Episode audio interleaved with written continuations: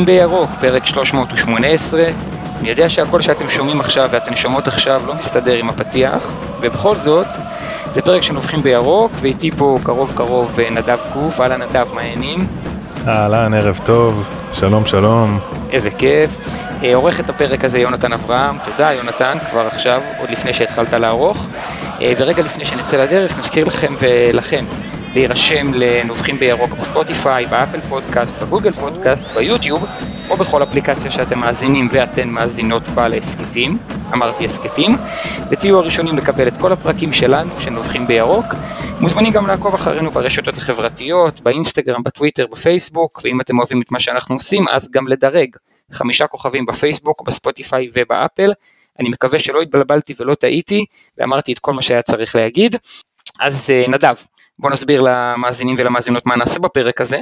אנחנו ננסה לדבר על אה, שחקני הרכש שהגיעו למכבי חיפה עד כה בחלון הנוכחי, חמישה במספר. אנחנו נתחיל בחלוץ המרכזי ובשחקן שככל הנראה הכי מעניין את האוהדים ואת האוהדות שלנו, אה, שהוא גם הרכש היקר בתולדות המועדון, אני מאוד אוהב את המשפט הזה. משם נעבור לשני המגנים הזרים שאמורים להיות אה, שחקני הרכב, ואחר כך לשני הישראלים, כמה שישאר לנו זמן, או כמה שיהיה לנו כוח, או כמה שנרגיש שלא חפרנו יותר מדי, לינון אליהו וניקיטה רוקאביצה. ואני, רגע לפני שאני נותן לך להתחיל פה בהיבט המקצועי הראשון, חשוב לי גם באופן אישי להבהיר כבר עכשיו שאנחנו לא סקאוטים, אנחנו לא אנשי מקצוע שתפקידם לאתר שחקנים זרים וישראלים לקבוצה גדולה כמו מכבי חיפה. כבודם של האנשים, של אנשי המקצוע האלה שעובדים במכבי והביאו את השחקנים האלה עומד יציב ועומד במקומו ובחברה שלנו יש נטייה לזלזל בעבודה של אנשים ויש נטייה לטנף את, אנשים, את השם של אנשים בביקורת חסרת בסיס אה, ולהגיד תמיד אני יודע יותר טוב ואנחנו באים ממקום אחר. אנחנו באים לדבר על השחקנים שהגיעו ממה שאנחנו ראינו ולא חלילה באיזושהי צורה לחשוב שאנחנו יודעים יותר טוב מה היה נכון לעשות וזה חשוב לי כי בכל העבודות שעבדתי בהם בחיים תמיד היו אנשים שלא היה להם מושג ואמרו שהם יודעים יותר טוב ממני וחשבו שהם יודעים יותר טוב ממני ובאו להגיד לי מה נכון לעשות. אז אחרי שנאמתי את הנאום הארוך הזה, אתה רוצה להתחיל? תמיד טרקה אני אגיד לך שאתה חסר מושג, זה בלי קשר. תודה רבה, זה נכון. היות שאני חסר מושג, אני לא מתיימר כן. לחשוב שאני אגיע יותר טוב. ואני אגיד, כי, לא אמרתי, שלא כל מי שמסיים קורס באיזה מוסד אקדמי כלשהו, הוא איש מקצוע. ולא כל מי שראה אה, חמישה משחקים של שחקן ביוטיוב, כבר יכול להגיד על השחקן יותר טוב מכולם מה נכון לעשות איתו. סיימתי. כן, אני מסכים איתך, אני מצטרף לדברים שלך. אה, גם עכשיו שאנחנו נדבר על השחקנים מבחינתי לפחות, אה, זה נטו דעתי האישית, וכמובן, אה, כמו שאתה אמרת, יש אנשי מקצוע שהם יודעים טוב מאוד למה הם בחרו את השחקנים, עוקבים אחריהם אחרי, הרבה זמן, עם ניסיון עשיר, עם פרסטיג' מקצועי, אנחנו בסך הכל אה, אוהדים שנותנים את דעתנו הצנועה. אה, אז נתחיל? אני מאמץ, כן, אה, מאמץ את המשפט הזה, אוהדים שנותנים את דעתנו הצנועה זה משפט מעולה. יאללה, כן, איפה מתחילים? אז, אז בוא נתחיל עם, עם הבחור, עם ההבטחה הגדולה, עם, עם השחקן המסקרן. השחקן המסקרן, כן, פרנזי פיירו. כן. אני קורא לו אה, אה, לוקקו, לוקקו הקטן אולי, או לוקקו... אה, אולי, אולי, אולי הוא לוקקו שלנו. Uh, בכל מקרה, uh, אז הוא שיחק בהאיטי, הוא שיחק בבלגיה במוסקרון uh, ובליגה השנייה בצרפת, uh, בגנגן, והמודל לחיקוי שלו באמת הוא לוקקו, והוא אוהב לשמוע את השיר never stop של פיוטר לפני משחקים, אני לא הכרתי את השיר אבל מסתבר שזה מה שהוא אוהב. וואלה. לפני הקריירת, לפני, כן, עשיתי קצת תחקיר קטן עליו. איזה יופי, כן. כן, לפני הקריירת כדורגל הוא שיחק קצת כדורסל. אה, אפשר להבין את זה גם אה, כן, מהגובה שלו, כן. אה, בדיוק, קצת נתונים אנתרופומטריים וכלליים, אז באמת מטר 94, שוקל 93 קילו, רגל חזקה ימין, בן 27 מהאיטי. אופק, כן, נראה לי ששווה שנדבר טיפונת לפני שנצלול לפיירו. קצת על הליגה השנייה בצרפת. אה, ממה שאני יצא לי להסתכל על, אה, על שניים וחצי משחקים של פיירו, אה, משחק אחד בתבנית של, במערך של 4-2-3-1, ובמשחק שני כשהקבוצה שיחקה עם שני חלוצים, זאת אומרת פיירו היה כחלוץ נוסף. רגע, אז אתה רוצה, רוצה לדבר על הליגה השנייה בצרפת או לדבר על מערכים שפיירו ישחק במכבי אני רוצה לדבר על, הליגה השנייה ואני תכף אגיד למה אני אומר את זה, כי בשתיים וחצי משחקים, החצי השני זה היה בכוונה תחילה משחק שפיירו נכנס כמחליף, כי רציתי לראות איך הוא כמחליף. אגב הוא הבקיע במשחק הזה, את אחד מהשערים שלו. Uh, עכשיו למה אני מזכיר את זה? כי בשניים וחצי או שניים ורבע משחקים שצפיתי, uh, קודם כל גיליתי עוד שחקנים שהם ממש ממש מעניינים, הקבוצה של פיירו אפילו, uh, והבנתי שהליגה הצרפתית היא ליגה לא רעה בכלל, uh, היא ליגה פיזית. השנייה. הליגה הצרפתית השנייה, כן, כן שגנגן uh, משחקת בה, היא ליגה פיזית, היא ליגה עם שחקנים מאוד מהירים, יחסית די איכותית, ואני ארשה לעצמי להגיד את דעתי, שוב דעתי הצנועה שאני חושב שהיא ליגה יותר טובה מהליגה הישראלית אולי אפילו בדרגה או שתיים. אתה, אתה, יודע, אתה יודע במה ואני לא מתיימר לא ראיתי כמו שאני מניח שאתה יודע אנשי מקצוע ראו כל דקה של פיירו ב, ב, בכל מיני ב, בכל הזוויות אמ, אבל המשחקים שכן ראיתי בצרפתית שנייה זה עוד התחיל כש, כשהביאו את אלפונס שזה היה מעניין אה, שזה ליגה משמעותית יותר אתלטית מהליגה בישראל. זאת אומרת האגרסיביות בכל פוזיישן. בדיוק. כן, כמעט כל שחקן שם הוא... הוא באמת הוא סוג של עילוי, כן, כן. אני לא, אני לא בטוח שאם אתה מפרק כישרון נטו, אז השחקני כנף בשלוש ארבע קבוצות הגדולות בישראל הם משמעותית פחות טובים. מבחינת כישרון, זאת אומרת היכולת, אתה יודע, לדריבל או לעבור שחקן, אבל בחבילה השלמה של הקבוצות ושל השחקנים, ברמה הפיזית והאתלטית בליגה השנייה בצרפת, בעיניי יש הרבה יותר מאשר אה, בליגה שלנו. תמשיך. בוא, כן, בוא נגיד ככה ששחקן, רוב השחקנים אולי, אני חושב שאם היית מביא מהליגה הצרפתית, יהיה להם ככל הנראה יתרון פיזי על הליגה הישראלית בצורה די, אה, די בטוחה. כן, אגב, אה, אגב אם, אם, אם, אני כבר, אם אני כבר לוקח את הנתון, ש, את, את המשפט הזה, אז בוא, בוא ניכנס רגע לפיירו בליגה הישראלית לשנייה. יש פה נטייה ל over calling, יש פה נטייה לשריקות יתר. אה, חלוצים אה, גדולים פיזית סובלים פה מהצגות ופרובוקציות של שחקני הגנה, ואז השריקות תמיד נגדם. כל... אתה מרים לי להנחתה עוד מעט. אבל דבר, דבר, דבר. כן, לא, לא, זה מתקשר לפיירו ול... נכון. כי אני חושב שגם אצל אלפונס, קח את הפנדל שהוא עשה מול מכבי תל אביב, הוא מבחינתו זה, זה, זה מאבק סטנדרטי וזה קרה לו כמה פעמים שהוא עולה לכדור גובה במאבק סטנדרטי ושחקן נופל ושורקים פאול. זה קרה למיכיל קרמר בקצת שהוא שיחק פה כחלוץ, זה קרה לכמה וכמה זרים שמגיעים מליגות אגרסיביות יותר, או לכל הפחות ממקומות שבהם המאבקים הם מאבקים חזקים, ופה בכל נפילה שורקים נגד השחקן אה, התקפה נגיד. אה, תמשיך. אז, אז, אז תראה, הרמת לי כל כך, אני שיחקתי איזה חמש שנים כדורעף, והייתי מגיש. אבל אה, אתה פעם היית מגיש, הרמת לי כל כך טוב, אני לא יכול לא להנחית, אז פיירו באמת, אה, אחד הדברים ששמתי לב אצלו זה שהוא, אני חושב שהוא כל כך פיזי. מגיש, ו... מגיע, אה, מגיש זה השפה המקצועית של מוסר, כן? כן. כן. יופי, תודה. לא, זה המאזינים פה לא בהכרח יודעים, הם מגיש, הם חושבים מגיש את הסרב, מגיש זה, אתה יודע, אצבעות של ההנחתה. זה המבשל לצורך העניין. מה למדתם בפרק הזה? מה זה מגיש? כן. אמ, אז בקיצור פיירו ממה ששמתי לב הוא לפעמים וזה אולי טיפה אנחנו אולי מתחילים טיפה באיזה חיסרון אבל אבל uh, באמת הייתי חייב להתייחס כי פיירו הרבה פעמים נראה שהוא נמנע לפעמים ממאבקים שהוא בקלות יכול לקחת אותם ואני חושב שזו אחת הסיבות מה שאתה ציינת זאת אומרת הוא יכול להיות שהוא קצת חושש משריקות משריקות יתר ואני אנחנו עוד מעט נרחיב על זה אבל אני חושב ש... בוא נגיד זה לא ממקום שהוא אה, לא יודע להיאבק, אלא באמת יכול להיות שיש פה עניין של אה, חשש מצהובים, מכרטיסים, מעבירות מיותרות, אז זה לגבי הנקודה הזאת.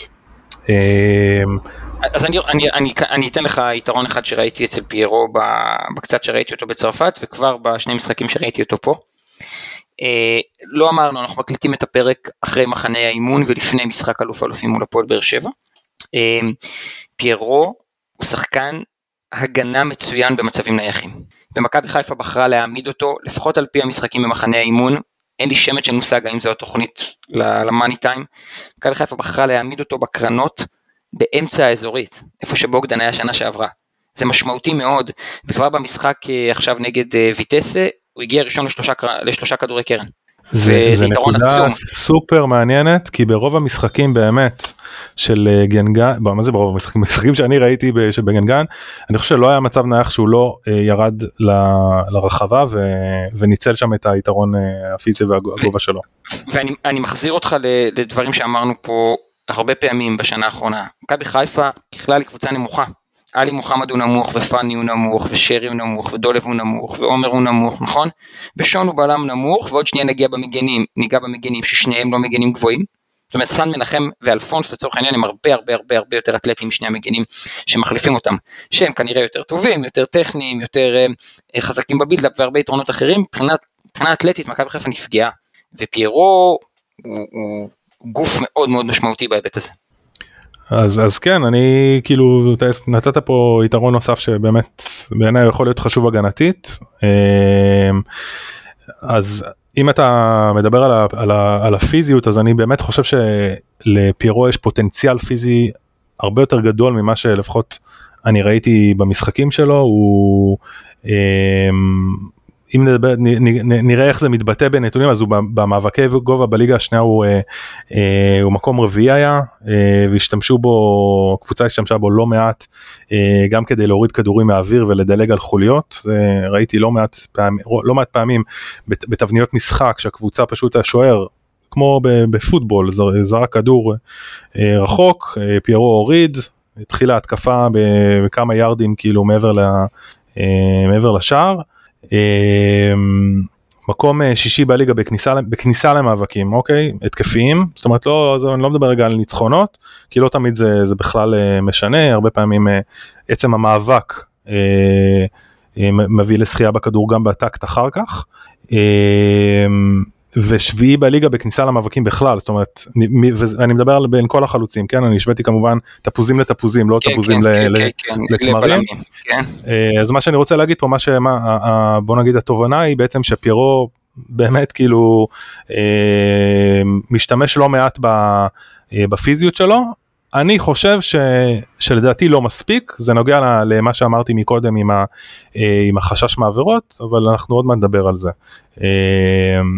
אוקיי, אה, אמ, כשאתה מדבר על, אה, על, אה, על פיזיות, או על פוטנציאל פיזיות, נהוג לחשוב שחלוץ שהוא פיזי, חזק, גבוה, שרירי, הוא חלוץ שאוהב לקבל את הכדור עם הגב לשער, שאוהב לשחק לאט, שאוהב להחזיק את, ה, את המגינים שלו על הגב, ופיירו הוא באופי שלו, לא 100% במשחק, באופי שלו הוא חלוץ לשטח. הוא מאוד מאוד אוהב את התנועה בגב של ההגנה, הוא מאוד מאוד אוהב להיכנס לפני בלם ולהגיע לכדור, הוא לא שחקן אמ, שה, שהמומחיות שלו היא לעצור את הכדור עם הגב עכשיו במתפרצת ולשחרר את, ה, את, ה, את ה pass אחורה שירגיע את המשחק, הוא כן עושה את זה, אבל באופי שלו, ב state of mind שלו, ב, ב, בדברים שהוא עושה באופן טבעי, הוא שחקן לעומק, וזה מאוד מאוד מרשים שב, שעל מטר תשעים ושלוש או מטר תשעים וארבע, שחקן אוהב לרוץ לעומק. וכן, אני פותח פה סוגריים, זה אומר שמדי פעם הוא נכנס לנבדל. גם דין דוד עושה המון המון נבדלים כי הוא כל הזמן עושה תנועה לעומק. לא, לא, מת, לא מתרגש מזה. לא, אה, אה, איש מקצוע שישבתי איתו השבוע אמר לי נורא יפה, אמר לי תסתכל על דין דוד, שאוהדים רגילים אומרים אין לו שכל, אין לו שכל, רק דוחק, רק דוחק, תראה כמה סיבובים הוא עושה בניסיון להגיע לעומק, לפעמים הוא עושה שלושה סיבובים. דיברנו על ספרינטים. לדעת, צריך לדעת איך לרוץ ומתי. כשדין דוד עושה שלושה ארבעה ספרינטים בהתקפה, יש מצב טוב שהוא ייתפס בנבדל בסוף, ובכל זאת, זה, זה, זה מדיניות שתביא אותו למצבים. כי הוא כל הזמן מחפש לגבור על המגנים. ופיירו... כן, האינטליגנציה, אגב... האינטליגנציה מתבטאת ב, ב, ב, ב, ב, בחשיבה איך לרוץ ומתי לרוץ ובאיזה קצב. נכון, ו, ו, ורגע, גם ניקיטה רוקאביצה הוא כזה. שחקן שמאוד אוהב לרוץ בגב של ההגנה. פיירו עושה את זה על מבנה גוף גדול. על משחק ראש טוב, על יכולת לחבר את ההגנה והתקפה. היכולת לחבר את החלקים השונים במשחק היא יכולת מאוד מאוד חשובה ואין אותה להרבה שחקנים. זה נשמע שאני מרים פה, אתה יודע, לעונה של 20 אה, שערים עשרה לא, בישולים, לא, אני אומר את מה שראיתי. אני דווקא מאוד שמח שאמרת את זה, א', כי אם בסוף זה יסתדר, אנחנו, אה, יצא לי גם לערוך אה, סרטון, ובסרטון רואים ממש התקפה בדיוק כמו שאתה מדבר עליה, פיירו יורד אחורה, לחצי של גנגן, מקבל כדור לפני החצי, עושה דאבל פאס, מחזירים לו והוא דופק ספרינט על הקו. אוקיי, החלוץ כן, כן. הוא מטר, מטר ר- 93, אבל הוא מהיר בצורה מאוד מאוד מרשימה יחסית לגובה גם, שלו. גם, בשני, גם בשני משחקי ההכנה, שבשניהם הוא לא הבקיע, הוא פעמיים הגיע למצב של אחד על אחד מול השוער כשהוא גובר על הבלם ואתה רואה שהוא לא בכושר, ועדיין הוא מהיר יותר מהבלם, וזה מאוד מאוד משמעותי. ונקודה נוספת, שאנחנו רואים מדי פעם את פיירו, אה, רץ לאגף, מפנה שטח, נורא נורא, מאוד מאוד יפה, לא נורא נורא יפה, מאוד מאוד יפה. וכשחלוץ יודע לפנות שטח לאגף ולסחוב איתו את הבלם, והמגן נשאר איתו גם שם, נוצר בור. לבור הזה יכול להיכנס שרי, יכול להיכנס אבו פאני, יכול להיכנס דולב, נגיד אם הוא רץ אה, שמאלה, דולב או דין דוד, מי שישחק בשמאל, ו... ואני מניח שנראה את התבניות האלה לא מעט השנה, שפיירו בורח עם הבלם שלו טיפה לאגף, ושחקן אגף או שחקן אחר מעומק נכנסים לתוך הרחבה. יותר מזה אני אגיד גם אה, יצאנו להתכתב על זה אה, מבדיקה באמת שטחית מאוד אני אומר מראש על האזורים במגרש שבהם פיירו נגע בכדור במשחקים האחרונים בגנגן רואים כיסויי שטח דווקא לא רק ברחבה אלא יותר. באזורים בכמעט בכל החצי של היריבה והמשמעות של זה להבנתי לפחות גם לפי מה שראיתי במשחק זה שהוא באמת כמו שאתה אומר הוא יורד אחורה לפנות שטחים אבל הוא גם מושך את הבלמים אה, והוא נאבק על כדורים גם באזורים שהם לא ברחבה. אה, נכון. ו- ואם זה באמת ככה אז זה יכול להיות מאוד מרשים. יונתן העורך שלנו מזכיר שהווידאו שדיברת עליו יעלה ברשתות החברתיות, אז אם מישהו מודאג או מישהי מודאגת זה יקרה. הערת עורך, זה חשוב, לא? אמ, אני, אני מתחבר למה שאתה אומר, כי גם, שוב, דיברנו על זה קצת לפני, על היכולת שלו להיות בהמון מקומות במגרש, ואני כן רוצה להגיד ששחקנים אמ, בגודל הזה ועם התכונות האלה, מאוד חשוב לראות איך הם חזרו מפציעה משמעותית בקריירה, ופיירו עשה לפני שנתיים צולבת. הוא עשה צולבת, הוא חזר לאט לאט לאט לאט לאט, ובשנה שעברה, כשהוא כבר היה בריא, הוא נתן עונה של 15 גולים. וזה מעיד על אופי יש פה הרבה עניין של מנטליות ואופי. אני נוטה. אני נוטה להסכים איתך, אני לא, לא יודע כי לא ראיתי את כל המשחקים שלו, ובכל זאת אני חושב שכששחקן עושה צולבת וחוזר ורואים לאט לאט בדקות שלו, במספרים שלו, ואז מתפוצץ בעונה שאחרי זה, זה, זה אמור להיות סימן טוב. אמ, אני מניח, וזו הנחה על בסיס, אתה יודע, הבנה בחיים, לא בכדורגל, שהוא לא יכול להיות בשיא הכושר עכשיו, הוא לא יתאמן חודשיים. הוא הגיע למכבי חיפה, עשה שבוע מחנה אימון, שיחק 45 דקות או 50 או 60 דקות בשני משחקים. לצפות עכשיו שנגד אולימפיאקוס ישחק 90 דקות בקצב גבוה, אה, יעלה ל-25 מאבקים ויגבור על בלמי אולימפיאקוס בספרינט, זה, זה אולי ציפייה קצת אה, מוגזמת. אה, אני כן רוצה לקחת אותך, אולי, לא יודע אם לסיום, אבל להתקדם עם החלק של פיירו ולדבר על, ה, על היכולת שלו, כמו שאמרת, לשחק גם כחלוץ אחד וגם בשני חלוצים, וזה זה ילווה אותנו הרבה בפרק הזה, כי מכבי חיפה השנה נבנתה בצורה מאוד מאוד מאוד מעניינת בהקשר של היכולת אה, לשחק לא רק ב-4-3-3. אני מזכיר שה-4-3-3, אפשר לקרוא לו 4-2-3-1, זה 4-3-3 שהביא את מכבי חיפה לריצה של סיבוב שלם בלי הפסד, 12 ניצחונות ותיקו, הייתה עם שיטה מאוד ספציפית, עם שחקנים מאוד ספציפיים ועם מעט מאוד שינויים. ומכבי חיפה של השנה במיוחד עד המונדיאל, כשמשחקים המון המון משחקים, תהיה חייבת לשלב בין אותו 4-3-3 לבין 4-4-2 יהלום, שמי שלא מכיר או לא מכירה, זה מערך שבו יש שני חלוצים למעלה, עוד שחקן מאחוריהם ושלישיית קישור חזקה, בעצם קצת מוותרים על הצדדים, מוותרים על הקשרים בכנפיים, על החזיזה ואצילי כמו שאנחנו אוהבים אותם, ונותנים את הקו למגינים. בשביל עוד עומס ועוד כוח אה, באמצע, ועוד אה, מערך שברק אה, בכר אוהב וכבר הוא שיחק אותו כמה פעמים באירופה זה 5-3-2, אוהבים לקרוא לו 5-2-1-2, חמישה בהגנה אז המגנים תוקפים יותר ומרווחים יותר לצדדים, שני קשרים באותו קו באמצע, שזה שונה מכל. משני המערכים הקודמים שהזכרנו, עוד שחקן מעליהם ועוד שני חלוצים. במערך הזה של ה-5-2-1-2 מאוד מאוד נוח ללחוץ את היריבה. יש לך שני חלוצים שלוחצים על שני בלמים, יש לך את העשר נגיד שרי שלוחץ על הקשר האחורי של היריבה, יש לך מגנים והמגנים. שיכולים לעלות גבוה, הולכים קדימה. ללחוץ, בדיוק. זו שיטה ש, מהמם. שברק אה, בכר אוהב לשחק איתה, לשחק אותה, לשחק איתה, סליחה, אה, באירופה, וזה זה מאוד מעניין, כי פיירו ליד חלוץ שני כמו דין דוד, יכול לעשות פלאים. אז עכשיו תמשיך. לעומת אגב ניקיטה אני חושב בדיוק יצא לי לחשוב על זה השבוע עם מי הייתי מעדיף כחלוץ שני ליד פיירו ניקיטה או דין דוד ואני חושב שדווקא באמת דין דוד יותר מתאים. אה, כי דין דוד קצת יותר איתך- אני מגוון. מסכים איתך שדין דוד יותר אה, מתאים. רגע, רגע. כן מאבי צ'יבוטה, זו לדעתי העמדה שהוא הכי טוב בה על המגרש. זאת אומרת. אם משחקים עם שני חלוצים, ונתתי פה ש- שתי דוגמאות לשני מערכים שמשחקים עם שני חלוצים גם בקו חמש, חמישה בהגנה וגם בארבעה. מוות צ'יבוטה יכול להביא את היכולות שלו לידי ביטוי, פעם אחת לברוח לקו, פעם אחת לעשות תנועה לעומק, פעם אחת לקבל את הכדור נמוך ולהעיף אותו למעלה, כמו שהוא היה בבני יהודה, ואנחנו נראה מוות צ'יבוטה הרבה יותר טוב מאשר ב-4-3-3 כשהוא בכנף שמאל. אז כן, גם זה האמת שזה לא חשבתי על צ'יבוטה וזה מאוד מסקרן מה שאתה אומר. אה, אני כן אגיד כמה דברים נוספים. קודם כל לגבי מה שאתה אמרת עכשיו אה, על השיטו, על, על המערכים והסגנונות.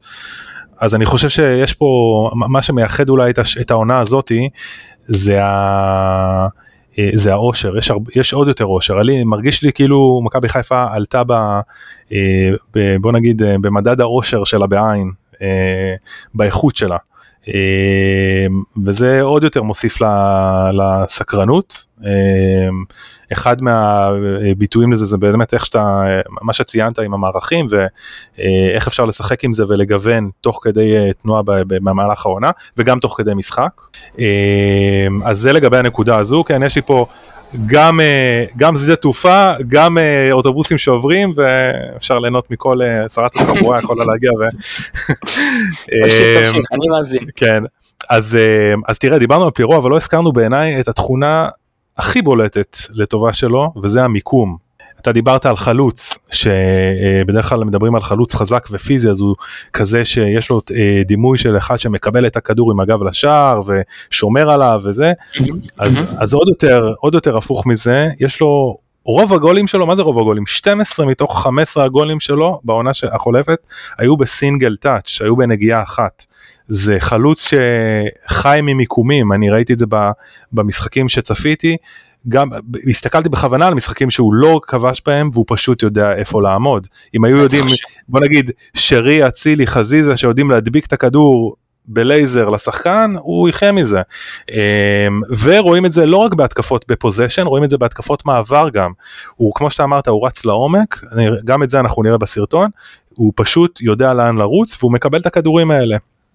הוא מקבל את הכדורים בגלל, ה... הוא, הוא, בוא נגיד, הוא, הוא זוכה מה, מהפירות של התנועה הנכונה שלו על המגרש, לעומק. ואני חושב שזה שוב, זה גם משהו שילך ויהיה יותר ויותר מלוטש ככל שהוא יהיה יותר ויותר בכושר, וככל שהוא יהיה יותר ויותר מתואם עם השחקנים האחרים. שרי, אה, חזיזה, אצילי, אה, דין דוד, אה, אבו פאני, שחקנים שהתיאום איתם יעשה טוב בהקשר הזה. בכלל כשמדברים על חלוצים לדעתי שווה לזכור שחלוץ שמגיע להרבה מצבים גם אם הוא מחמיץ אותם זה אינדיקציה טובה למיקום, לחדות, אמ, להבנת משחק, לא צריך להתייחס לחלוץ שנמצא עכשיו במאזן של אה, אה, אפס שערים בשני משחקים אבל הגיע לשישה מצבים כאל מחמיצן על, אפשר להסתכל עליו כעל מישהו שהצליח להגיע לשישה מצבים ואולי מתישהו כשזה ייכנס זה כבר יבוא בצרורות. אני חושב שאתה יודע צריך להסתכל על נתונים בערבון מוגבל כן? אה, יש את הנתון של ה-XG שגם אותו צריך לקחת באמת בפרופורציות כן. הנכונות. אני כן חושב אבל ש, שגם ממה שראיתי אה, פיירו לא מחמיצן גדול. אוקיי אז, אה, אז עד עכשיו נראה לי די הסכמנו עם הכל בוא, בוא נמצא איזה משהו על פיירו שאנחנו לא מסכימים עליו. בוא בוא נתווכח טיפונת בסדר? קדימה. אה, תראה פיירו אה, יש שני דברים בולטים ששמתי לב שלא לגמרי אהבתי. אה, שוב זה מהזווית שלי. הדבר הראשון אה, הוא גם מתבטא קצת במספרים זה דיוק נמוך דיוק נמוך במסירות יש לו 66 אחוז mm-hmm. דיוק במסירות בעונות האחרונות שהוא שיחק ב- בליגה השנייה בצרפת. אה, עכשיו ביחס ליתר החלוצים בליגה בליגה השנייה זה לא שהוא באיזשהו אה, מקום טוב מהסוף מה שנקרא זאת אומרת זה לא שהוא אה, באמת אה, הכי גרוע בליגה השנייה במסירות אבל. אה, ממה ששמתי לב, הוא הרבה פעמים יש לו נטייה לא להשתלט טוב על כדורים אה, מהקרקע. הוא מקבל כדורים, הכדורים קצת בורחים לו. אה, זה בעיקר קורה ב, ב, בשטח המגרש אה, ההגנתי, זאת אומרת השטח של, של גנגן. אה, והדבר השני אה, זה משחק הראש. עכשיו משחק הראש, אה, אני שמתי לב שקודם כל הוא לא כבש הרבה בראש וגם אה, בכדורים שבוא נגיד רוב הכדורים שהוא נגח, אה, לפחות בעונה שעברה, לא הלכו למסגרת בכלל מהראש. זאת אומרת, נוגח 30 ומשהו כדורים, אה, 22 מתוכם אה, הלכו בכלל מחוץ למסגרת. לדעתי יש שם עניין קצת עם טכניקת נגיחה, אה, זה מה שאני ראיתי. אז אתה, אתה, חשבתי שאולי לא נסכים, אתה מדבר על touch, אה, בעיקר עם כדורים שבאים מהקרקע ועל אה, אחוזים אבל לא, במשחק. לא, לא, אבל לא על touch ברחבה, ה-first touch ברחבה לא, אפשר להתווכח איתו. נכון, נכון. אה, אז תראה, אני לא מתכוון להתווכח איתך, אני כן רוצה ומרגיש איזשהו צורך להגיד שבמשחקים של פיירו שראיתי, היה ניכר שהאגרסיביות מולו הייתה ממש ממש ממש ממש ממש נקרא לזה אינטנסיבית, זאת אומרת, ממש ישבו עליו, וכשאתה צריך לנגוח מול, אה, מול שחקן חזק כמו אלפונס, שוב אני אקח את הדוגמה הזאת, או צריך לנגוח מול, אה, יודע, ריין סטריין, שהוא מי שאלפונס החליף, אז יש יותר סיכוי שתבקיע אם אתה נוגח על אה, ריין סטריין. אמ, ולגבי הנגיעה הראשונה ברחבה, הנגיעה הראשונה במסירה, לא שמתי לב לזה בצורה, נקרא לזה, משמעותית, כנראה שמה שאתה אומר נכון, ויכול להיות שזה משהו שאפשר להשתפר בו. אני בטוח שאפשר להשתפר בו. כן. אני אתן לך דוגמה מהענף שאני מכיר יותר טוב. הרבה פעמים אנחנו מדברים על תנועות של שחקן גבוה, אה, נגיד אה, בצבע, בכדורסל, גם גב לסל, וגם אחרי pick and roll נגיד עם הפנים לסל, לסיים בהטבעה. ואנחנו שוכחים לדבר על המסירה. ודייוויד בלאט בהשתלמויות מאמנים תמיד היה אומר ש-good shot is good pass. זריקה טובה יכולה לבוא רק אחרי מסירה טובה. לג'ון סטוקטון שלום. תודה. ואם המסירה טובה, אז הסיכוי שהזריקה תהיה טובה עולה, וככה אחוזי הקליעה. אם יש לך פסרים טובים בקבוצה והכדור מגיע לך מטר לפני הרגל בדיוק למקום שאתה רוצה אותו, או אם אתה ימני ומעדיף לקבל אותו עם הגב לשער לרגל ימין, או אם הסיבוב שלך הוא דווקא על כתף שמאל ואתה מעדיף לקבל אותו שמאלה, אז זה מאוד משמעותי מי מוסר לך. ולדעתי יש במכבי חיפה מוסרים מספיק טובים בשביל זה. כן אני רוצה להגיד שגם יכול להיות שמדובר בתכונה פחות טובה והיא תישאר כזאת. זו גם אופציה. אבל צריך גם להגיד אה, אופק עוד משהו שלא אמרנו אותו. מכבי חיפה וגנגן זה לא אותה קבוצה. קבוצות משחקות בסגנון שונה. אה, ממה שאני ראיתי. מאוד מאוד מאוד מאוד דומיננטית. נכון, גנגן אה, ברוב המשחקים שלה לא החזיקה בכדור אה, יותר מהקבוצה היריבה. הפוזיישן הממוצע שלה היה 50 ומשהו, אוקיי, אז אה, אחד המשחקים שצפיתי בהם היה שהם החזיקו יותר בכדור, השני היה סביב ה-50 אחוז, אז צריך גם להכניס את זה בקונטקסט, כי בסוף קבוצה שפחות מחזיקה בכדור, אה, יכול להיות שאנחנו נראה יותר את הדברים האלה, אה, כמו שראינו, כמו שאני ראיתי, שהוא קצת מאבד כדורים בחצי של גנגן וכאלה. בקיצור, גם את זה צריך לקחת בחשבון. בכלל יהיה מעניין לראות שחקן שבא מקבוצה שמחזיקה פחות בכדור, צריך לקבל המון המון כדורים. שוב, אני תמיד, תמיד אני מדבר על אצילי ועל חזיזה בתקופה הבאמת טובה שלנו השנה, שהם מקבלים 60-70 כדורים במשחק. אתה צריך לייצר כל הזמן, כל הזמן, כל הזמן. מצד שני, גם אם איבדת כדור, או קיבלת החלטה לא טובה, או מסרת מסירה לא מספיק מדויקת, לא קרה כלום, יבוא עוד כדור. ואגב, בזה אני חושב שאצילי נגיד יותר טוב מחזיזה. אצילי כל הזמן חושב את המהלך הבא. וחזיזה הרבה פעמים עסוק בעיבוד כדור הקודם שלו. בדריבל, כן, כן. אמ, רציתי לדבר על זה בסוף, אני אגיד עכשיו עוד, עוד משפט ומבחינתי תסיים ונעבור הלאה. פיירון נותן למכבי חיפה יתרון גדול בבילדאפ, כשמכבי חיפה רוצה להניע את הכדור מהשאר, כשחקן ששני בלמים חייבים להישאר איתו מאחורה, ואז קשה ללחוץ עם אה, בלמים בקו גבוה, ושחקן ש... שיכול לעזור לה על החצי בלקבל את הכדור, ולשחרר את המגנים או את השחקני כנף. אה, נדבר על זה אולי בסוף, גם, כי גם שני המגנים שלנו החדשים טובים בזה. אני חושב שזה, שזה זה בעצם אה, יתרון עצום. הכוח שהוא מכניס לנו בבילדאפ כחלוץ. זאת אומרת, לא תגיד הבאת עכשיו קשר 6 אה, שיש לו יכולת מסירה פנטסטית, או לא תגיד, אה, עוד נתגלגל מתוך הנושא הזה למגנים, כן? החלפת מגן ימני אה, אה, היה מגן ימני אתלטי וחזק שממש היה לו טוב בבילדאפ, החלפת אותו במגן ימני שהוא שחקן מאוד חכם, מאוד מנוסה, מאוד אה, ורסטילי ביכולת לרווח בזמן, לפתוח זווית מסירה טובה, לתת פס רגוע, זה מאוד עוזר בבילדאפ, אז גם החלוץ שלנו מאוד עוזר בזה. אני אגיד רק מילה אחרונה על פיירו, שאני קצת חושש ממנה, וזה לא בהכרח בגללו, אני מאוד רק רוצה לקוות שהוא שומר על, על פאסון, כי באמת כמו שאתה אמרת יכול להיות ששחקנים יתנפלו כן, עליו, כן, ינצלו כן, את זה מול השופטים, אנחנו יודעים איך השופטים עובדים. נכון וזה גם, זה גם, לא אני שונא לדבר על שופטים אתה יודע, זה, זה פשוט נכון, גם אבל... עבודה, זה עבודה של כל המערכת, מברק בכר והצוות שלו. אני רק אומר עבודה מנטלית שלא לא ייפול בפח שאני מניח שישימו לו, כי אני, אני לא, לא הצלחתי לזהות אה, איזשהו אה, אה, מצב רוח, מצבי רוח או, או פתיל קצר אצלו במשחקים, אבל גם מצד לא. שני, אתה יודע, לא, לא התלבשו עליו הרבה כמו שבארץ בטח יעשו. רק אומר, זו נקודה שצריך אולי לשים לב אליה. אבל זה גם במקום של שרי, כשחקן שמקבל המון כבוד ללכת לשופט בזמן. ולהגיד לו ולהעיר לו, והמקום של, של, של כל מכבי חיפה לגרום לזה שהשופטים לא יתעמרו בו, וזה כן נקודה חשובה, ולדעתי גם התחלנו איתה. זאת אומרת עם הסיפור הזה של אה, כמה כבוד הוא יקבל או כמה אגרסיבי הוא יוכל להיות. נעבור הלאה?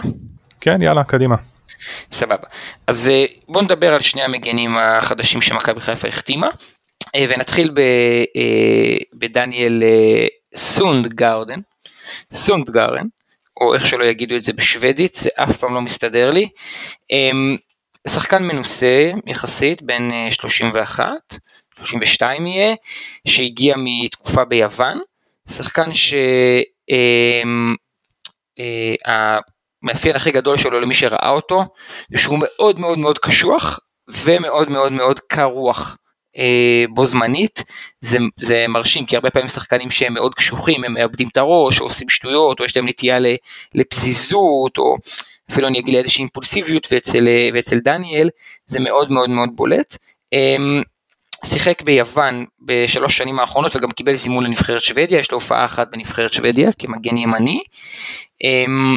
אני אגיד עוד משהו מקצועי ואז אה, אני אתן לך את דעתך. אמ, דניאל הוא מגן מאוד מאוד מאוד איכותי בשליש האחרון שפשוט לא מגיע לשם הרבה פעמים. וזה קטע מאוד מעניין. כדורי הרוחב שלו טובים וההגבהות שלו טובות והיכולת לייצר דאבל פס משמעותי עם השחקן כנף אה, ומה שאתה מצפה ממגן בשליש האחרון הוא עושה מצוין, הוא פשוט מגיע לזה מעט מאוד פעמים. וזה בדיוק, זה לא בדיוק, זה, זה שונה לגמרי מקונרו שנדבר עליו עוד מעט, המגן השמאלי, אה, וכן חשוב לשים לב, כי הוא שחקן כזה סולידי, כי הוא שחקן שמאוד אוהב להיות רגוע ולהישאר מאחורה ולקבל את ההחלטות הנכונות ולא להפקיר, אז הוא מגיע מעט פעמים לשליש האחרון, וכשהוא מגיע לשליש האחרון הוא מבצע פעולות איכותיות. תורך. תשמע, אם אתה לא היית אומר לי את השם לפני כן, הייתי חושב שאולי אולי מדובר בגארי קגלמאכר, קצת. אוי, שמעתי, אולי... שמעתי את זה מכמה אנשים. אני מקווה שזה לא לרעה, אני מאוד אהבתי את גארי קרגלמאכר, כאילו אני אומר את זה לטובה. כולם, אה, אהבו, אותו ואמרתי היום לחבר לידי, ש... אני פשוט חושב שבתקופה של גארי קגלמאכר לא הבנתי כדורגל כמו שאני מבין היום. אז אם בתחילת הפרק אמרתי שאני בור ואין לי מושג וכולי, אז כשאני כל הזמן חושב על הקבוצה ההיא של רנה מולינסטיין עם אה, גארי קגלמאכר ונטע וואצק ואחרי זה הצטרף שם גם אלושי לאמצע, אה, מוגרבי, ניקיטה, כל מיני, אני פשוט לא חושב שהבנתי מספיק כדורגל כדי לדעת כמה הוא היה טוב גארי בדברים שציינתי פה לגבי דניאל. Uh, תראה גם אני כנראה הבנתי פחות ממה שאני יודע היום אבל אני חושב שפשוט uh, um, לפי מה, מה שאתה מתאר ולפי גם מה שקצת הספקתי להסתכל לראות אז באמת מדובר בשחקן אחראי. אני אהיה זהיר ואני אגיד אולי קצת שחקן של מאמן יכול להיות זאת אומרת זה שחקן שמאמן יכול לסמוך עליו אולי למשימות מיוחדות הוא יהיה בראש שקט כדי לסגור כמו שצריך בהגנה שזה לדעתי מאוד חשוב פה כאילו כן אני חושב אני מעריך או לפחות mm-hmm. uh, מרגיש שיהיה לנו איזשהו שדרוג uh, ברמה הגנתית בצד ימין ואותי זה מאוד משמח. ולגבי העניין של המצבים והמספרים תראה מספרים בסוף לפחות מבחינתי פחות מעניינים כאילו בסוף אם uh, המגן הימני יבוא וייצר uh, מצבים או ייצר מסירות מקדמות uh, או יביא את אצילי למצב שבו הוא uh, uh, יכול לעבור שחקן בדריבל או להגביה כדור כמו שצריך דיינו דיינו כאילו אה, וגם וגם וגם פה צריך להגיד אנחנו עם כל הכבוד עם כל אה, זה אנחנו ליגה ישראלית זה לא זה גם לא ליגה יוונית אז אני רוצה להאמין שברמה של מבחינת הרמה כאילו ליגה ישראלית היא ליגה פחות טובה מהליגה היוונית סונגרן שיחק בליגה היוונית. אני חושב שיהיה לו קצת יותר קל אני חושב שהוא יהיה, יהיה לו קצת יותר קל כן. אני לא מדבר על אירופה אני מדבר על הליגה. אם בחרו אותו לאחד משני המגנים הטובים ביותר ביוון זה סימן טוב, נכון? בוודאי. אוקיי, לא, כי השוואה בין הליגות. אה, אה, אני, אני כאילו אה, הולך למשפט הבנאלי והקלישאתי, אה, מגן קודם כל צריך להגן, כן, אני, אני מאמין בזה, מגן קודם כל צריך להגן, קודם כל שיגן, בצד ימין יש לנו כלים מאוד חזקים, יש לנו את אצילי, יש לנו שחקנים מהקישור המרכזי שיכולים לברוח ימינה ולתת אופציות, שרי יש לו נטייה ללכת ימינה ב-4-3-3 כשפאני הולך שמאלה? כן, כן, אה, כאילו אתה יכול להעמיס את האגף. גם בלי המגן. עכשיו, אני לא יודע, אני באמת אני אומר, אני לא ראיתי אותו מספיק, יכול להיות שהוא כן יכול, בוא נגיד מספיק שהוא ייצר יתרון מספרים טוב. כן. לרווח בזמן ולסחוב אליו את המגן, כן. ואז אה, אצילי יכול להישאר עם בלם. כן.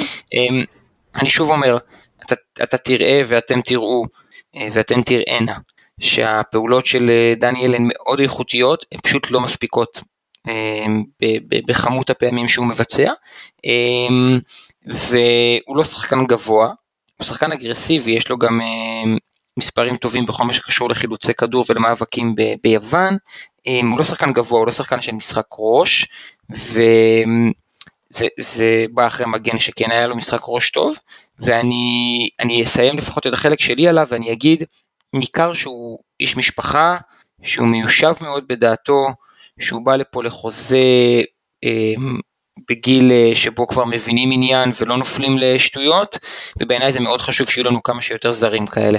זאת אומרת זה עניין חברתי שבעיניי מתחבר מאוד גם לפן המקצועי. אופק, תגיד, מה מבחינת המוד שלו, המצב רוח שלו, האופי שלו, הוא יכול אה, לעלות לו אדם לראש, כי ממה שהבנתי כן אה, היה שם איזה עניין עם איזה שחקן, אה, נראה לי עם החלוץ ש- שמועמד להפועל באר שבע, משהו שהיה לו איזשהו עימות, אני- זה אני הכי אוהב, או... זה, זה, אני הכי, זה אני הכי אוהב. מפרסמים, הצלחתי ב- לעצבן אותך בסוף. מפרסמים באתר וואלה או בספורט אחד אה, צ'רלטון כתבה על אה, בלאגן בין אה, אלכסנדר יר- ירמלף לבין, לבין דניאל סונגרדן בנבחרת שוודיה או משהו כזה. כשהראשון כבר חתם במכבי חיפה ולא הייתה לו אף בעיית משמעת כל השנים האחרונות, והשני לא רק שלא יחתום במכבי חיפה, גם כנראה לא יחתום בהפועל באר שבע, אז עשו traffic, ואתה ועוד עשרות אלפים נכנסתם לקרוא, מה זה רלוונטי למישהו? זה, זה משנה? זה... באמת אני שואל. זאת אומרת, אז הוא רב עם שחקן פעם בנבחרת שוודיה. יש כל הזמן, יש כל הזמן אה, תקריות בין שחקנים ש, שלא יוצאות החוצה.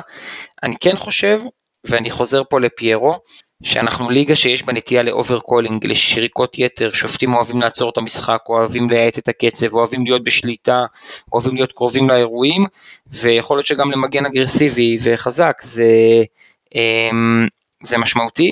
אני אשתמש, ב, אני אשתמש ב, במה שכתב אה, משתמש בטוויטר בשם MHFC Zone, שבעצם נתן אה, שלוש תמונות שממחישות איך אה, התנועה בלי כדור של אה, דניאל בצד ימין מאפשרת, ל- שדיברנו. מאפשרת לאצילי וגם לשרי אה, להיות שחקנים דומיננטיים יותר ברחבה עם פחות לחץ עליהם. הרבה פעמים אנחנו נוטים לכעוס, ואתה יודע מה? זה כן קשור. כי הרבה פעמים אנחנו נוטים לכעוס על השחקן עם הכדור, נכון? אה, למה אלפונס לא מוסר טוב או לא עושה דריבל, כשאף אחד אחר לא השתחרר לקבל כדור, לא פתח זווית מסירה, או לא אפשר לו בכלל לעשות את ה... את הפעולה הזו. או אנחנו כועסים על שחקן שלא יודע להוציא חוץ, כשאנחנו בכלל לא חושבים על זה שאף שחקן אחר לא עשה תנועה, והקבוצה לא הגיעה מוכנה, ולא הצליחו להתגבר במאבק על, על שומרים. ותנועה ללא כדור היא אלמנט מאוד מאוד חשוב בכדורגל. ולנו, במיוחד למי שרואה כדורגל מהבית, מאוד מאוד מאוד קשה לצפות בזה. מאוד קשה לזהות את זה. אנחנו כל הזמן עסוקים בכדור, נכון? אנחנו עסוקים בוואו של מה נכון, יצא לשרי. מהרגל, עולה אצילי מהרגל, ולא עסוקים בתנועה של המגן, או באי תנועה של המגן שמאפשרת למגן של היריבה לשמור אה, שמירה כפולה.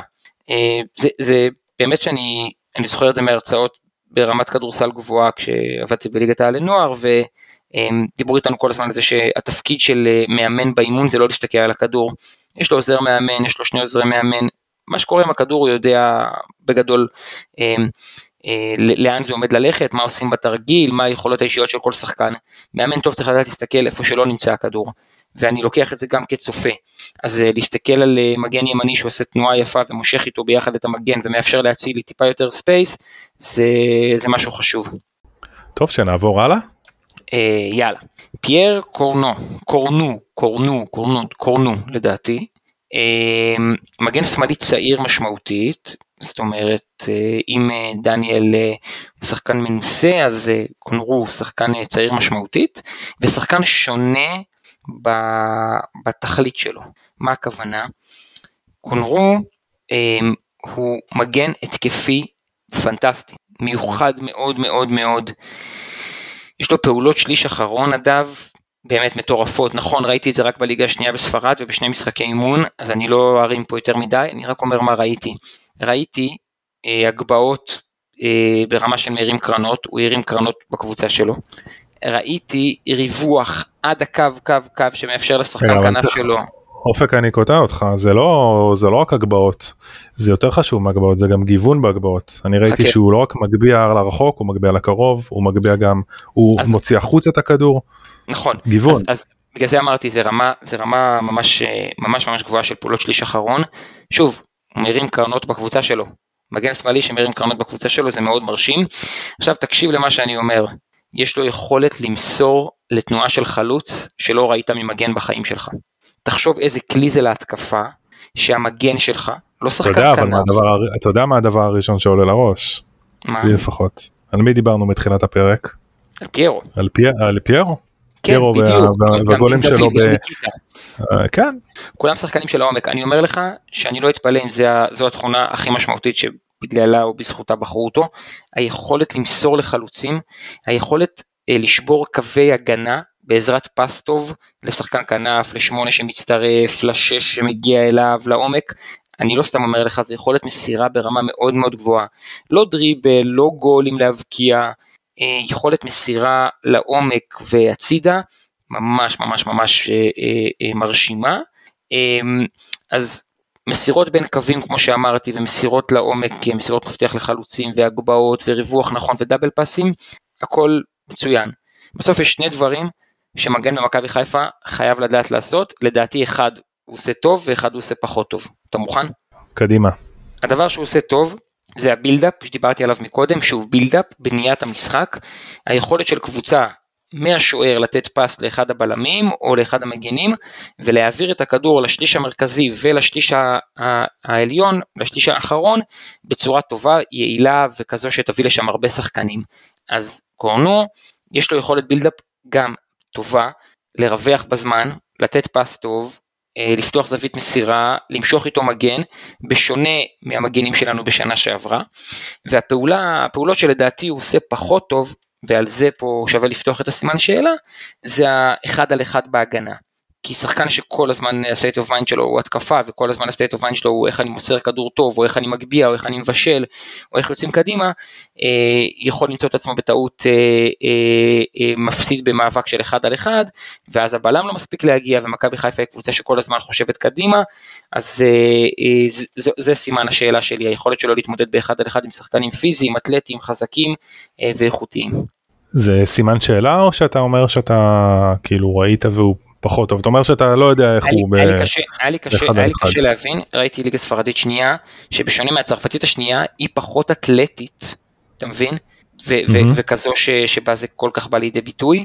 אמ, ראיתי במשחקי אימון שפעם אחת עברו אותו ופעם אחת הוא היה צריך לעשות פאול. אמ, אגב פאול קצת של ארס. אה, כי אחד על אחד אה, אתה יודע גם גם זה מזכיר קצת סן מנחם סן מנחם וטיפה ליקויים הגנתיים. לא, רגע, סן מנחם הוא שחקן, הוא יותר אתלטי לדעתי מקורנו, יש לו משחק ראש יותר טוב. סן מנחם הוא בטח לא שחקן שיכול לתת לחלוץ פס לגול. לא, ברור, אני מדבר על הפאנץ' של לעצור שחקן באחד על אחד ברמה הגנתית, אה. לא ברמה התקפית. שפה סן מנחם לא חזק. אני חושב שזה אחת הירידות המשמעותיות אצל סן של לפני שנתיים לסן של השנה האחרונה. אולי אני טועה? אה, כאילו אני חושב שברוב הפעמים אה, ברוב העונות אני זוכר שסן מנחם לא סגר תמיד טוב זאת אומרת הצד השמאלי שלנו היה פחות חזק פחות חזק ושיחקו עליו אה, אז אני מאוד מקווה שהסימן שאלה זה לא יודע בעצם בדיוק אז שני הדברים שרציתי לשאול אותך זה ככה פעם אחת בפן ההגנתי זה אולי שון גולדר פה יוכל בוא נגיד להשלים אותו כן, לחפות עליו. אה, לחפות עליו, ובפעם השנייה התקפית, איך זה יכול לעזור עם חזיזה, עד כמה הוא יכול, בוא נגיד להחזיר לנו את חזיזה, אה, לא אגיד הישן והטוב, אבל חזיזה של חצי העונה הראשונה מהעונה שעברה, אה, ולתת לו לדרבל, לתת לו לעשות את הפעולות שהוא, לרווח לו, לתת לו את הפעולות שהוא, שהוא באמת יודע לעשות טוב. בשני משחקי האימון שראיתי, אחד אה, דולב עלה בהרכב, אחד דין עלה בהרכב, ואז במשחק הראשון... ואגב, אולי לא חזיזה גם, אולי לא חזיזה, אולי יש לו מאץ' יותר טוב מחזיזה. במשחק הראשון, אה, דולב החליף את קורנו ומכבי חיפה עברה לקו 5. אתה מבין, הם לא שיחקו ביחד. במשחק השני הם כן שיחקו ביחד, מה שהיה נגד ויטסה, קונרו היה אה, יותר טוב הגנתית. אני לא, זאת אומרת אני לא, אה, סליחה, סליחה, קונרו היה יותר טוב התקפית מדולב חזיזה, זה מה שהתכוונתי להגיד. שאני לא, אה, אני לא שם את זה בכלל ב, אתה יודע, בסימן שאלה. קורנו תרם למשחק ההתקפי של מכבי חיפה יותר טוב מדולב חזיזה בחצי הראשון נגד ויטסה, ואני מזמין את כל המאזינים והמאזינות ללכת לראות את המשחק הזה כי הוא שודר. וכן, לפעמים אני אומר קונרו ולא קורנו, אני מתבלבל, זה קורה. זה קורנה, סתם. אמ, הוא היה כל כך מגוון התקפית בתחילת המשחק ותרם כל כך הרבה למשחק, למשחק ההתקפה שלנו, אה, שדולב הרגיש לדעתי שם לא קצת מיותר, אלא קצת, קצת באיזושהי אפילו נחיתות. אמ, יכול להיות שזה מגן שהוא הרבה יותר טוב אה, בקו חמש? כי הוא לא בעצם יודע, יותר ווינגר? זה, זה, זה, גם, זה גם דברים שלמדתי בשנה האחרונה על כדורגל משיחות עם הרבה מאוד אנשי מקצוע. לפעמים קו חמש הוא רק מעיק על שחקנים שאוהבים את הקו, כי אז יש להם מעט מרחק לרוץ. אמ, יש מגנים כמו מבוקה שאוהבים לקבל את הכדור 30-35 מטר מהשער שלנו ולרוץ איתו דיו יותר מאשר הם אוהבים לקבל אותו על החצי וקדימה ולהיתקע במישהו מיד, אתה מבין? לא תמיד, כן. לא תמיד קו חמש יותר נוח לשחקן שאוהב את הכדור. לא תמיד. אני כן רוצה להגיד שבשונה מדניאל המגן הימני, קורנו הוא שחקן שיכול לעשות פלאים למערך הקו חמש של מכבי חיפה. אם, אה, אם אתה צריך לשחק אה, קו חמש, אה, אם אתה רוצה לשחק קו חמש, אז דניאל יכול להיות אחלה בלם ימני, נגיד. הוא יכול להיות גם אה, אה, כנף ימין. לא בטוח שהוא יעשה את זה בצורה אידיאלית, הוא יכול להיות בלם ימין. אה, קורנו לא יכול להיות בלם שמאל, אתה מבין את הכוונה? הוא שחקן כנף שמאל בקו אה, חמש. אני- דווקא הדבר הראשון שעולה לראש כשאתה אומר את מה שאתה אומר זה זה אסימטריות. יש פה בעצם אה, כן, זה הדבר אחד הדברים החשובים בכדורגל.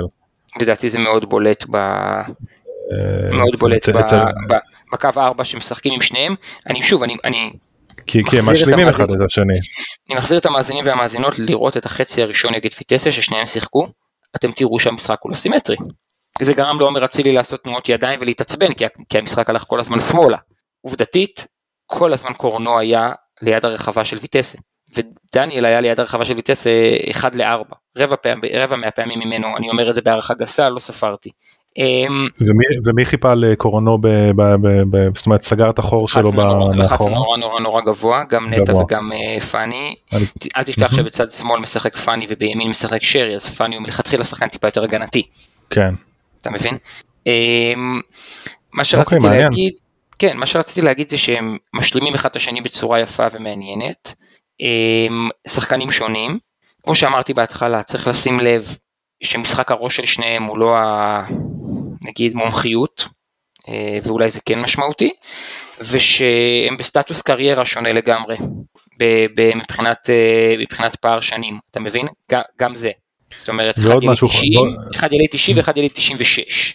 זה משמעותי. ועוד, ועוד משהו חשוב, אולי בעיניי לפחות, אה, לא פחות אם לא אפילו יותר מרוב הדברים שאמרנו, זה עניין השפה. יש לנו פה את Mm, מעניין. קורנו, את פיירו, את אה, עלי מוחמד, את צ'יבוטה. מה, כולם מדברים צרפתית? כולם מדברים צרפתית, יש פה, אולי פספסתי עוד מישהו. ורמי גרשון גם יודע קצת צרפתית אם הבנתי נכון. קצת? הוא יודע לדבר עברית וצרפתית, זה מאוד חשוב. אוקיי, אה, אז יש לך פה בעצם אה, חצי הרכב שיודע צרפתית וזה סופר סופר חשוב לכימיה, אפרופו דיברנו מקודם אה, קורנו ו- ופיירו, אה, כימיה ו- ומסירות אה, ו- וכדורים אה, לרגל ו- ו- ופיירו שיודע לכבוש בנגיעה וקורנו שיודע למסור כדורים טובים. זה זה סופר חשוב בעיניי. זה- אני אני מסכים אז- איתך.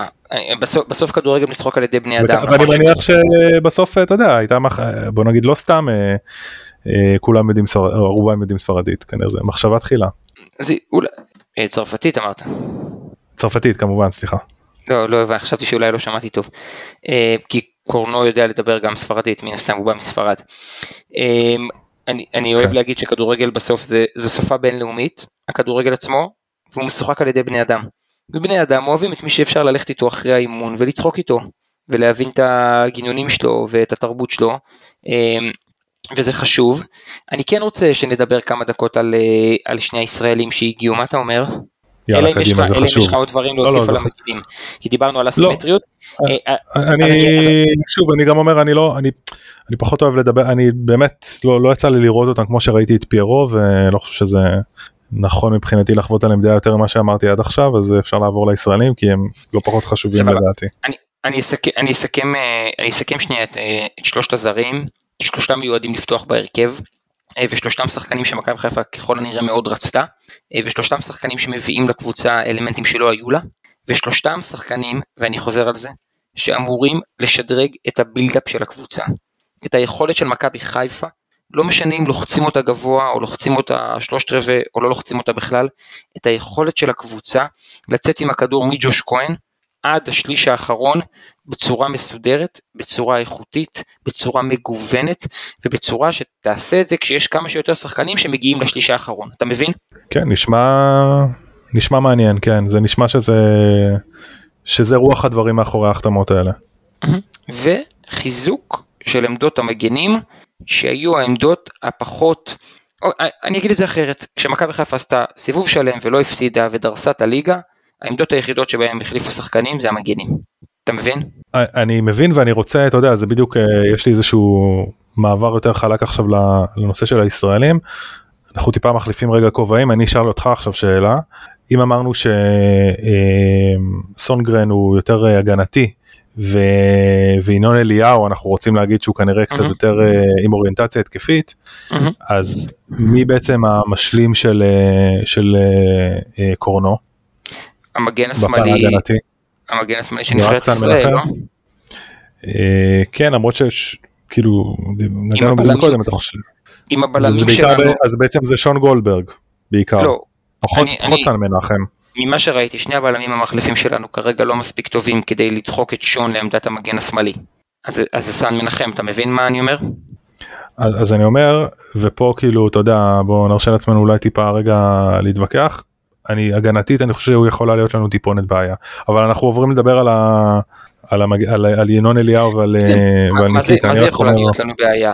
אה, לא, לא צריך אתה יודע להיות אה, לפחד להגיד את זה כן יכול להיות שהחלק האחורי של הקבוצה הוא עדיין החלק הפחות טוב שלה לא, כן. לא כי איכות השחקנים לא טובה אלא כי במכלול מכבי חיפה יותר טובה בלהבקיע מאשר בלא לחטוף. נכון ועם זאת באותה נשימה צריך להגיד שאני חושב שכל עוד מצבת הקישור, השחקני קישור האחורי שלנו נשארת כפי שהיא, אז אני הרבה יותר רגוע, ואני מדבר בעיקר על אבו פאני. כאילו... אה, אוקיי, אז אני עולה קצת אה, פחות. זה כבר לדיון אחר, אבל... אה, לפרק אחר, לפרק כן. אחר. כן. ינון אליהו וניקיטה רוקאביצה, שים לב, שניהם הגיעו בגיל לא צעיר, שניהם הגיעו כשהם יודעים ומבינים בדיוק את המקום שלהם, ושניהם הגיעו להיות מחליפים בעמדות שהביאו שחקן חדש, ראשון לעמדה. אתה מסכים על כל מה שאמרתי? אתה חותם על כל מה שאמרתי? אמ, תשמע, אני כן נוטה לחתום איתך למרות שאני, יש לי דעה על ניקיטה רוקאביצה, אני, יש לי הערכה שהוא ימשיך את המגמה שלו עם המספרים. אני מאמין ש... למעלה, למעלה. הוא בעונה שעברה אני חושב שהעונה לא הייתה כל כך מייצגת מבחינתו הוא גם לדעתי היה פצוע ועדיין הוא הבקיע עשרה שערים. אוקיי אה, הלוואי חותם עכשיו על עשרה. אני כן חושב שבאמת... אני אגיד לך יותר כן. מזה אני חושב שאני לא אהיה מופתע גם אם הוא יהיה מלך השערים שלנו איך אני איתך. כן זרקתי לא פה פצצה. לא זה סימן לא טוב לא בעיניי כי זה אומר שפיירו לא טוב. לא בטוח. אני לא בטוח אבל. אה. בסדר. אני רוצה להגיד על ניקיטה רוקאביצה שכמי שזוכר לניקיטה רוקאביצה לא רק את השנתיים הנהדרות עם אה, מרקו וברק, אלא את השלוש שנים שהוא חרבן קלפים קודם, סליחה על הביטוי הלא יפה, אני מבין שניקיטה רוקאביצה הגיע במוד נהדר למכבי חיפה. משוחרר מלחצים, לא צריך אה, אחריות גדולה על הגב, לא כל טעות קטנה שלו מישהו ישרוק לו בוז, אנשים נוטים לשכוח את ניקיטה של השנים הראשונות. זה ניקיטה שלא מצליח לעצור כדור, זה ניקיטה שבכלל לא משחק חלוץ, זה ניקיטה שלא מגיע למצבים, זה ניקיטה שאפשר לספור על כף יד אחת את הגולים שאתה זוכר ממנו בשלוש שנים הראשונות. וניקיטה רוקאביצה שהגיע עכשיו למכבי חיפה הגיע כשחקן מחליף, שחקן בסוף הקריירה, שחקן במועדון שמאוד אוהבים אותו, שחקן שיכול להיות רגוע, שחקן שלגמרי מסוגל לעלות בהרכב מתוך ידיעה שהחלוץ הראשון של הקבוצה צריך לנוח אחרי משחק באירופה ומישהו צריך לשים פה גול. ניקיטה רוקאביצה כשהוא משוחרר והוא בזון הוא חלוץ מצוין. ניקיטה רוקאביצה כשהוא אה, לחוץ, ושיש עליו 9,000 עיניים, ושכל נגיעה שלו בכדור יש לחשושים, הוא ניקיטה רוקאביצה פחות טוב, אתה מבין? אני אגיד לך יותר מזה, יש שיש, אנחנו צפויים לקראת, אה, כן, בטאצ'ווד 60 ומשהו משחקים. אה, פיירו הולך לשחק את כולם, אני מאוד מקווה שלא, אני מאוד מקווה שכן ייתנו לא, לו זה מה שאני אומר, לנוח, כל ההכנה, אז- שים לב- כן. שים לב שכל ההכנה, כמעט כל ההכנה דין דוד משחק אה, כנף, ולא ולא חלוץ. זאת אומרת, אה, נגיד בשני המשחקים במחנה הכוונה. מאז כן, שפיירו אני רק רוצה, הגיע. לה, אני, אני רוצה להגיד שפשוט אה, יש המון משחקים, יש המון הזדמנויות, יש פציעות, יש צהובים, יש סגנון משחק שונה באירופה, יכול להיות שאנחנו נשחק יותר אה, אה, משחקים של אה, הגנה נמוכה, ואז אולי ניקיטה כן יכול יותר להתאים, כי בכל זאת כן נראה לי שהוא עדיין יותר, לפחות נראה לי, שהוא יותר מהיר מפיירו. למרות כל ה... כאילו המחמאות שנתנו לפיירו, אבל אה, יש לו את הכימיה אה, במכבי חיפה מול הרבה שחקנים, בעיקר עם שרי, הוא מכיר את נכון. המועדון, זאת אומרת, אה, זה נכון, זה לא אותו חלוץ אולי שהוא אה, בן 30, אבל הוא מביא איתו ניסיון, הוא מביא איתו דברים אחרים. אני מסכים, אני אני מסכים לא, מאה אחוז. אני, לא בטוח, אני, לא, אני לא בטוח שבכל המשחקים הוא יפתח על הספסל.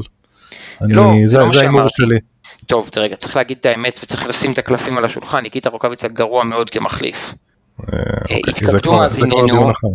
התכבדו מאזיננו וימצאו משחק שניקיטה רוקאביצה עלה טוב מהספסל במכבי חיפה. קדימה. הוא- זה אולי הביצה והתרנגולת, לא, אבל ברוב המשחקים הוא פשוט לא עלה מהספסל, לא? תקן אותי אם אני טועה. אבל תבדוק, זה לא קרה. גם אוקיי. כשהוא לא שיחק, גם לא אצל מרקו ואצל ברק בפורמה הטובה שלו. הוא פשוט לא טוב בלעלות מהספסל, וזה בסדר, יש שחקנים כאלה, אני מכיר את זה מעולם הכדורסל. שחקנים שצריכים את החימום שלהם, צריכים את ההכנה שלהם למשחק, צריכים את פתיחת המשחק, זה בסדר גמור. אמ, ניקיטה רוקאביצה, אין שום סיבה שבחלק מהמשחקים, חלק משמעותי אפילו, בליגה, אם באנו מאירופה, והקבוצה עייפה, הוא, הוא לא יפתח בהרכב, אין סיבה שזה לא יקרה. אני באמת חושב ככה. חלוץ אחד, שני חלוצים, אמ, ו, ומפה אני, זה בסדר שאני עובר לינון אליהו רגע? כן, אני רק אגיד משהו אחרון, בסוף סליחה. בסוף הכל הכל תלוי במה שאתה אמרת בהתחלה. עד כמה ניקיטה רוקאביצה מבחינת אגו. אגו נכון. נטו.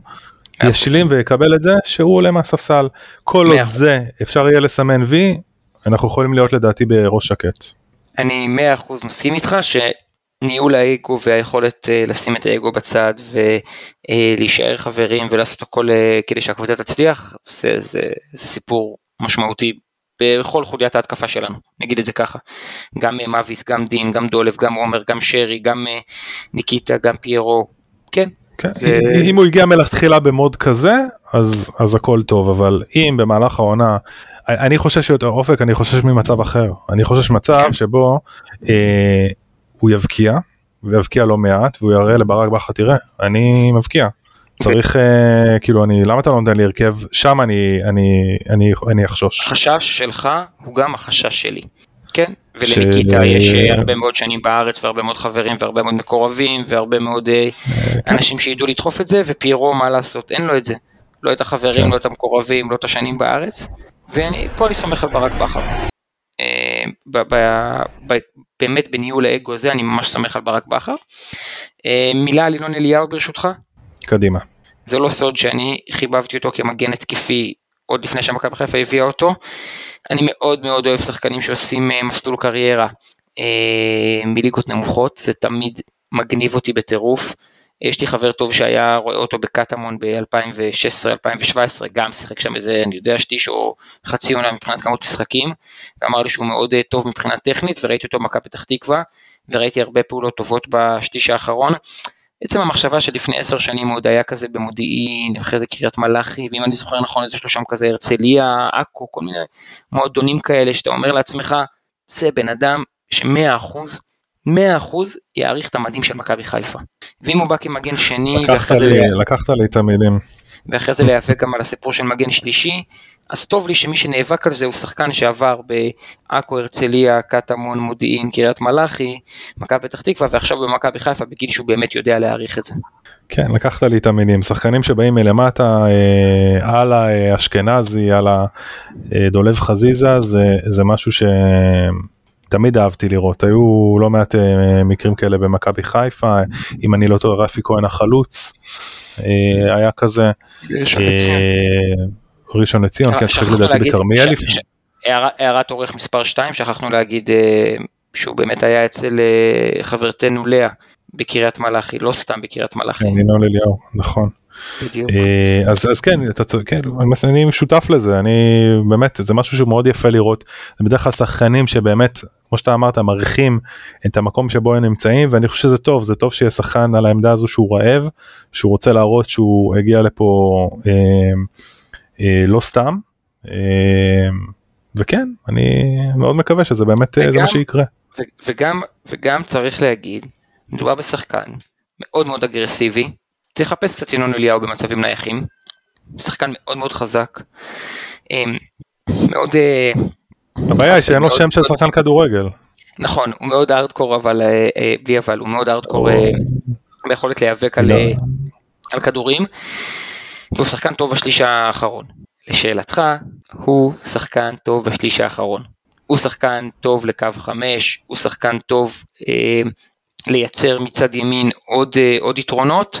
אני לא יכול להגיד לך שהוא יותר טוב מדניאל, כי דניאל הוא שוב שחקן מאוד איכותי, לא מספיק בכמויות אבל מאוד איכותי, בלי אבל, לא מספיק בכמויות, וכשהוא עושה את זה הוא עושה את זה בצורה איכותית. אה, ינון אליהו זה החלק הטוב שלו, השליש האחרון. אני מכיר את זה במכבי פתח תקווה. אם לא הייתי רואה את זה בעיניים לא הייתי אומר את זה.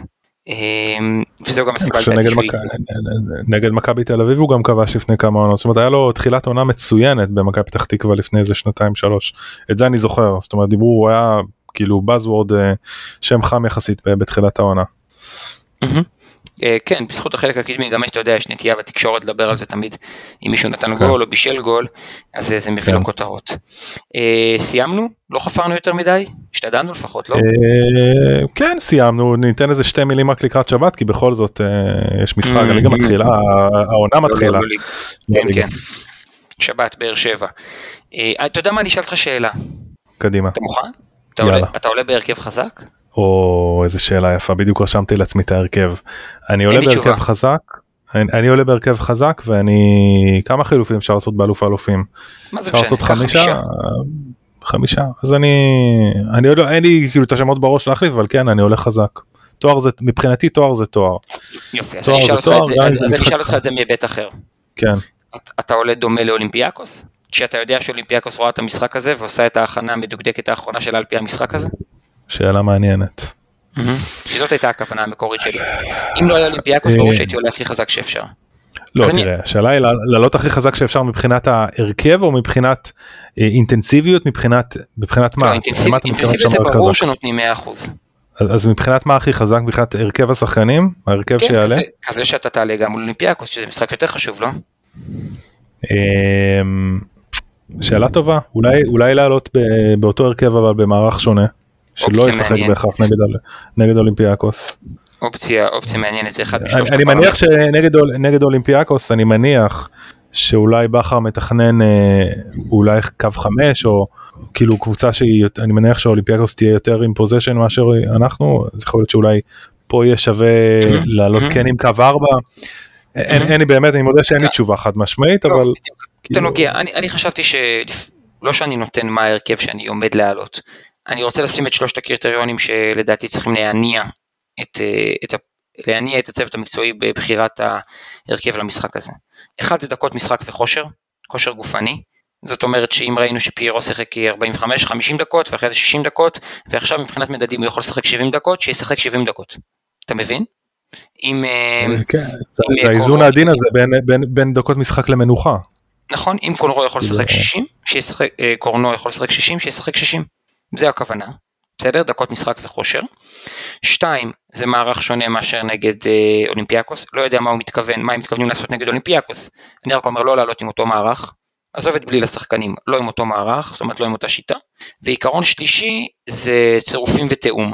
זאת אומרת, אם אני יודע שכרגע יש לי איזושהי לקות אה, בין אה, חזיזה לבין אה, אה, קורנו בצד שמאל, אני כן עולה עם שניהם לצורך הצירוף, אתה מבין? והתיאום. מבין. בדופק גבוה מול אצטדיון מלא, זו הכוונה. אמ, טוב, אני מודה שגרמת לי לחשוב על זה שוב, אני, אני כן הייתי אולי לוקח שחקן, שחקן או שניים בולטים והייתי שם אותם בצד. כן, יכול להיות שכן הייתי עושה את זה. אוקיי, אוקיי. כי זה, אולי, שרי, אולי בכל זאת גם uh, פיירו. אולי לא הייתי נותן לו לשחק, כי פירו אמור, בעיניי לפחות, לפי מה שאני, איך שאני מבין את הדברים, אמור לשנות קצת את הסגנון שלנו. ואני כן. מניח שהסגנון שלנו יהיה, אה, כאילו, זה יכול, להתנגש עם העובדה, זה יכול להתנגש עם העובדה שיש פה הזדמנות לתת לו לשחק 70 דקות נגיד, אתה מבין? נכון, נכון, אבל הוא בכל לא מקרה, זאת אומרת, לא יודע.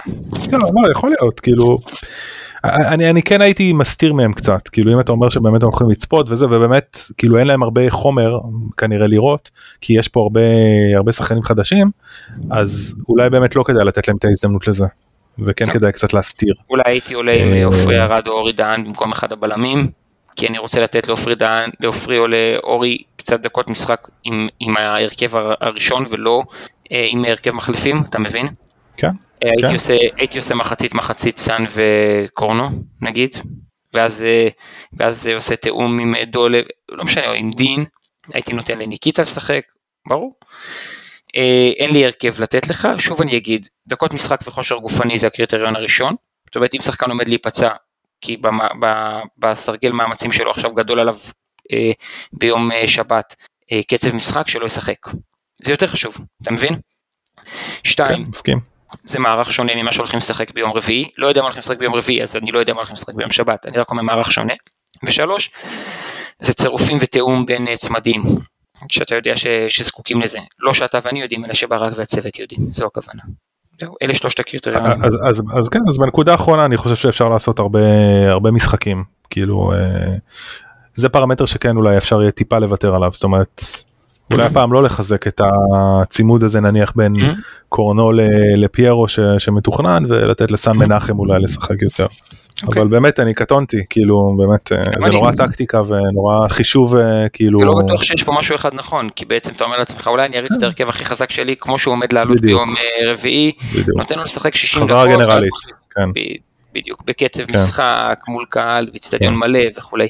אגב ידעת שבאר שבע יכלו לבחור חצי חצי את האיצטדיון ובחרו להיות קהל חוץ של 3,000 כי הם ידעו שהאוהדים שלהם לא יבואו? אני ידעתי זה אבל לא ידעתי שזו הסיבה. כן. פה חידשת לי. הם קיבלו שבוע לפני המשחק את האפשרות לבחור. או חצי לא, חצי. לא, לא כאילו הם יצאו מתוך הנקודת הנחה שהם לא ימכרו את כל המקומות? בדיוק, ואז יהיה הפסד כסף, כי הכסף מתחלק חצי חצי. וואלה. אם באר שבע היו לוקחים חצי ומביאים רק 5,000 היו לוקחים 10,000 לפח.